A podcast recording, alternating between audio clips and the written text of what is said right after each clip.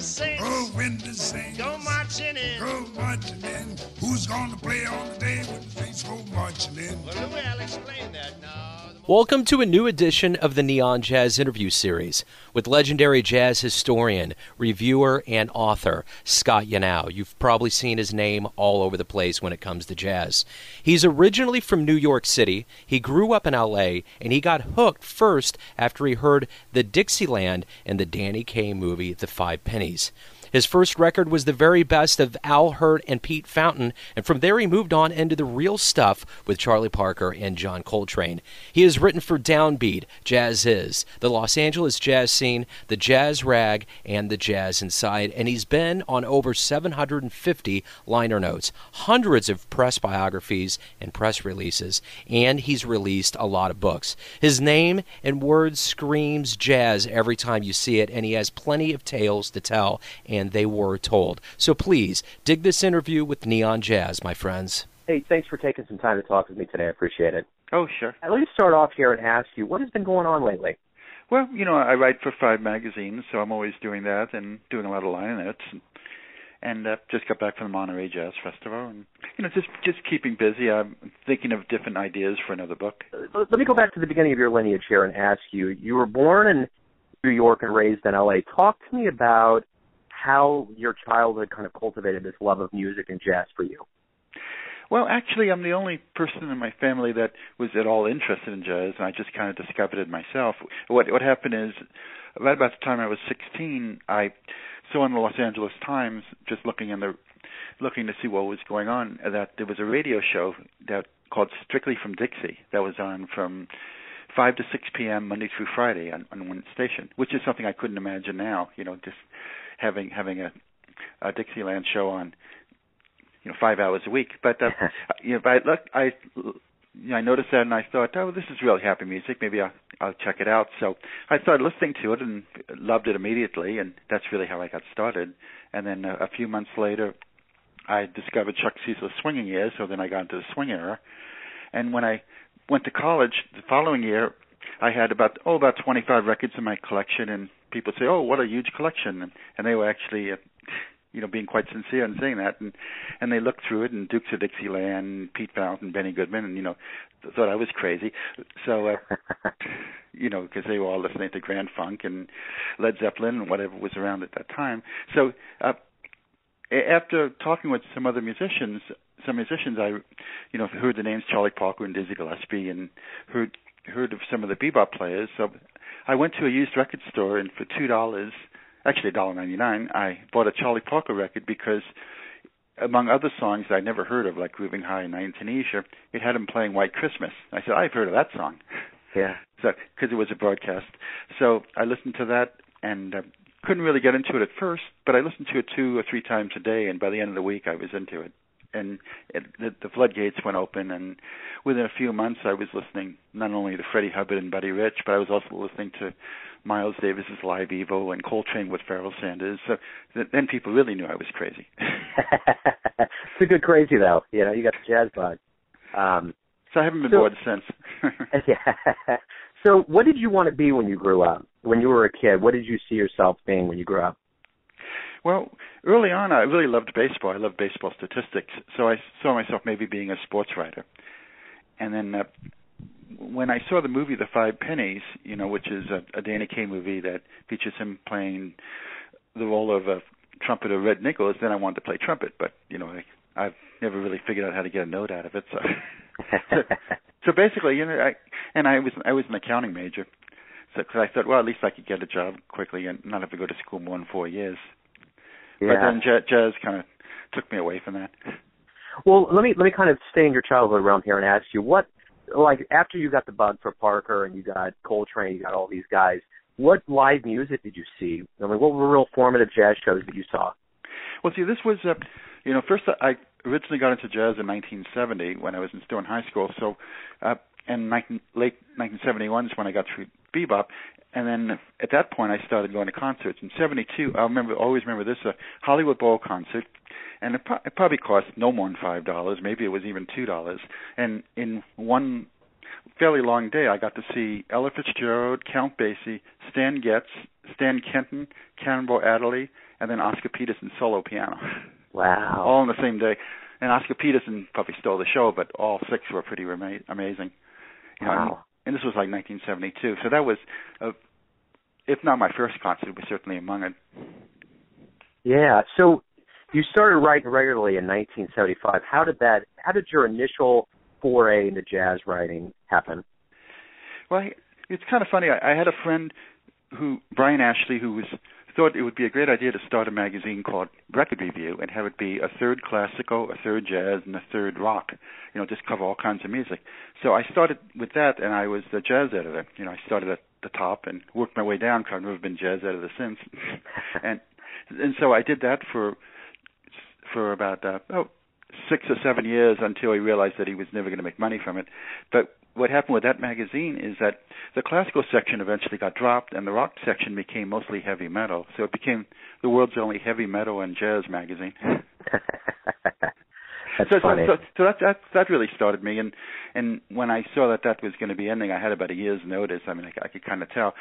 So I started sending out my reviews to other places, like Cadence. I did an awful lot for, and then I sent it to Downbeat, and and from then on, you know, just any magazine, any jazz magazine that looked good. So your first uh, job as an editor was at Record Review. What was it like to be an editor for the first time? Well, I was practically the only one writing in the jazz section, so I, I basically just had to edit myself, and uh, it, it, it was great because I would have a historic article, you know, this every month, and then I would also interview a couple people. So I interviewed Chick Corea, you know, at that point in time, which was the late '70s, and Maynard Ferguson, Freddie Hubbard, some pretty long review uh, interviews, and then I, I just basically review whatever I thought was important at the time. Yeah. So since 1975, you saw an, you've seen incredible amounts of not only musicians but movements and idioms going in and out. What have been some of the biggest changes that you've seen over the years that has transpired in jazz? Well, I think I think it's a, a lack of styles really. That, you know, it's it's no longer individual styles that dominate the music because you could go through the history of jazz, say from the say from the early 20s up until about the mid to late 70s, and you could say, well, this this period was the bebop era, and this is when hard bop was big, or this is when the avant-garde or fusion. But since about 1980, there's very few new styles. But then again, you could also say there's a, an infinite number of new styles. It's just that nobody's dominating the music anymore. So, you know, a, an awful lot of the music can be considered, say, post bop, in that it's it's modern and it, but it's not tied to bebop so much. It's you know, it's influenced by the avant-garde and fusion, but it's basically beyond words, beyond a, a name. You know, I mean, I don't know what what kind of music does John Scofield play, or or even Joe Lovano or Greg Osby or people like that. They're all playing modern jazz. So if someone asks me what what are they playing, I might say that, but you don't have a catchy name anymore, and and it's there isn't one person that's really dominating the scene. It, it's a thousand people really. Yeah, absolutely. So over the years, you've written for Jazz Times, Downbeat, all kinds of different uh, magazines. What have those experiences been like going from different magazines? Is it all kind of feel the same, or are there distinct flavors in each of those uh, organizations? Well, each one's slightly different. I mean, when you write about jazz, you have to think about what the audience is, uh, how how much into the music the audience is. I mean, in the case of Downbeat, you know, the audience is pr- uh, pretty sophisticated. Where it might be a little different if you write for a daily paper, where they might not have heard of most of the people you're talking about. So you have to put in a few sentences to, you know, explain why this is important. And uh, you know, but basically uh, they're all they're all somewhat similar. I mean, I follow similar rules with each one. If if someone asks for a 500 word article, I'll make sure it's about 450. then they're real happy. But Yeah. if I do 550, they're not happy. and if it's due on a certain day, I'll, I'll try to hand it in about I'll hand, try to hand it in a few days early because Yeah. no, one, no one ever complains if you hand in your pieces too early. Oh yeah, oh yeah. So you've written 11 books, 800 liner notes for CDs, 20,000 reviews. I've seen your name all over the place consistently. Tell me what have been some of the best jobs or interview run-ins or brushes with jazz, immortality, things like that. Any good stories you have? Well, I once got to do. Uh, well, I once got to ghostwrite line notes for Clint Eastwood. What, what Oh, the cool. And this is kind of funny. It, it was for a Horace Silver record. uh, one of his Columbia records, and uh, I got a call, and they said, "Oh, you know, Clint Eastwood's supposed to do line notes, but he doesn't really have time. Would you like to do it?" And I said, "Sure." So I wrote some nice scholarly, fairly lengthy line notes about the history of Horace Silver and talking about the record and everything. And then they called me back and said, "No, this isn't quite right. You know, Clint Clint wouldn't write. You know, Clint doesn't know all that stuff. Why, why don't you just write something simple?" So I, I wrote a a, a paragraph just saying how uh, Horace Silver's my old pal and I always love his music and it's great he's coming out with something. And they said it's great. that took like five minutes. That's awesome.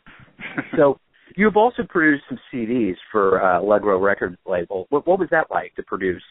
Well, it was a fun experience. I mean, I wish it lasted much longer, but basically, uh, what I did is I put together reissues so I I put together about 30, 35 or so of them, and it was it was quite fun because I picked someone like Benny Goodman. Okay, what what selections would I like to put on there from say his prime years? What twenty songs? And it's just it was just like putting together dream sets, really. Yeah. And and I did I did a few obscure people, oh lesser known people. I did a Helen Humes one, uh, Lee Wiley, and Harry James, and basically it was really from the 30s up until about well maybe the 20s up until about the mid 50s that that they had access to all this music. So I put together a couple of sets like the history of the clarinet, you know, during that period of time, and the great piano players, and it, it, it was good. You know, I wish I could do a lot more of that because it's putting together records for the collector. So you also had a regular radio show, Jazz After Hours, on KCSN. Mm-hmm. What was that like? Did you like radio? Was that something that you really enjoyed? It, it, it was fun. That I mean, that was a while ago. Basically, for three hours a week, I just play whatever I wanted. You know, it was a a station in Northridge. It's still around. Not not the strongest uh, frequency wise, but but I had a, a good audience. And what I would do is I would skip between decades. I made it a really unique show. I mean, I might start out with jazz at the Philharmonic in the 50s, and then I'd play something from the 20s, and I'd play something from the 70s, and you know, all different styles jumping around. Yeah. So probably nobody liked everything I played, but people had to keep on listening because you know you'd have a Bix Beiderbecke followed by Albert Ayler, those kind of things. Yeah. And sometimes you know I'd have like a topic, the history of of an instrument, or maybe music from 1963. You know, three hours of all kinds of music that happened to be that year. Yeah.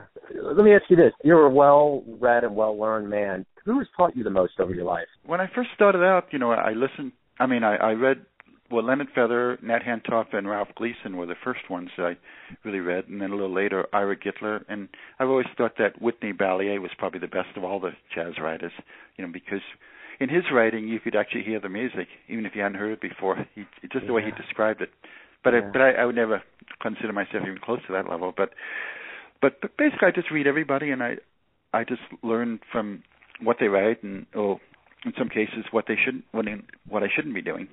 You know, Yeah. I, I you know one one thing I learned early on because a few people did this too much is I, I just don't use the word I very much at all.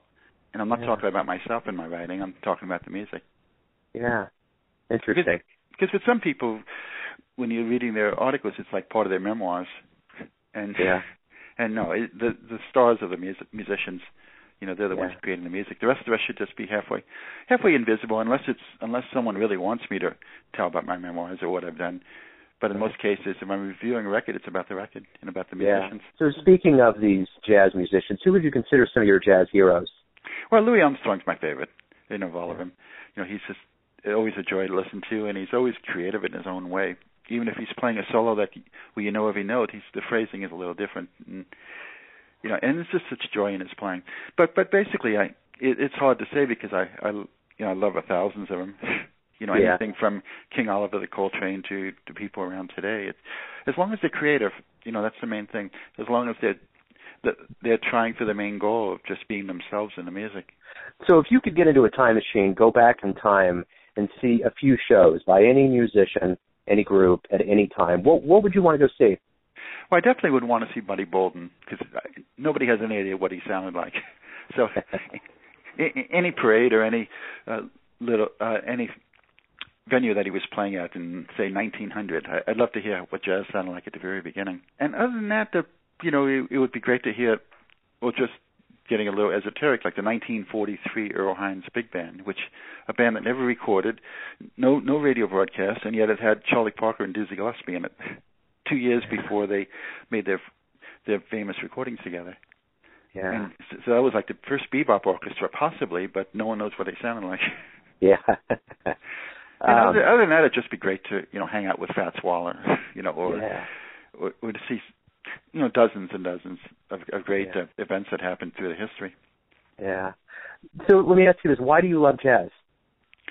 Well, I just li- I like the idea of people going on stage and making up music as they d- go along, which to a certain extent, you know, once you get a, beyond the arrangements and the songs and get to the solos or the the improvised ensembles, it's, it's just the excitement of it because it's not predictable.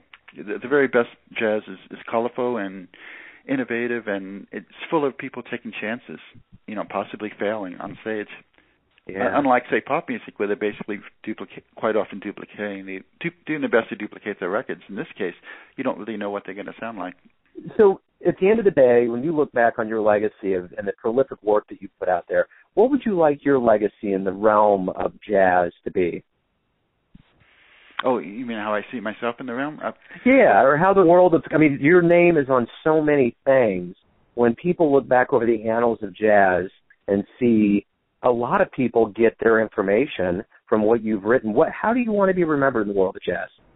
well, I, I just want to feel that uh, jazz fans uh, got led in the right direction. That they bought records because of me, or they they discovered artists because I I wrote something nice about them. Or eh, you see, one of the keys in, in writing about jazz is not so much writing, not so much saying that I like this person or I don't like this person. It's really giving enough information so the reader will have an idea whether they'll like it. Yeah. because there's a lot of stuff I might like where they don't necessarily.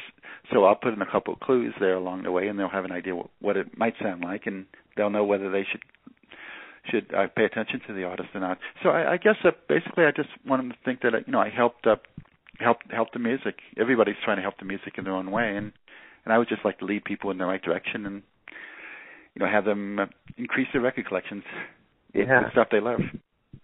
So what's the nicest thing a musician, a jazz musician's ever said to you? I, I guess just I can't can't think of anything really offhand. Just that just that. Uh, well, I like it when people when musicians say that I got it. You know, I, well, Yeah. you know, you get my music. That's always nice. Yeah. But all, a lot of times, all you have to really do is listen closely with an open mind. Scott, hey, thank you for taking some time to talk with me today. I'm I'm really happy to, to present you to my audience. Yeah, thanks for interviewing me. It's real, always nice to do. Thanks for listening and tuning in to yet another Neon Jazz interview, where we give you a bit of insight into the finest players in New York, Kansas City, and spots all over the world, giving fans all that jazz. And thanks to Scott for his love of jazz and dedication to the craft. If you want to hear more interviews, go to Famous Interviews with Joe Dimino on the iTunes Store or visit the neonjazz.blogspot.com for all things neon jazz. Until next time, enjoy the music, my friends.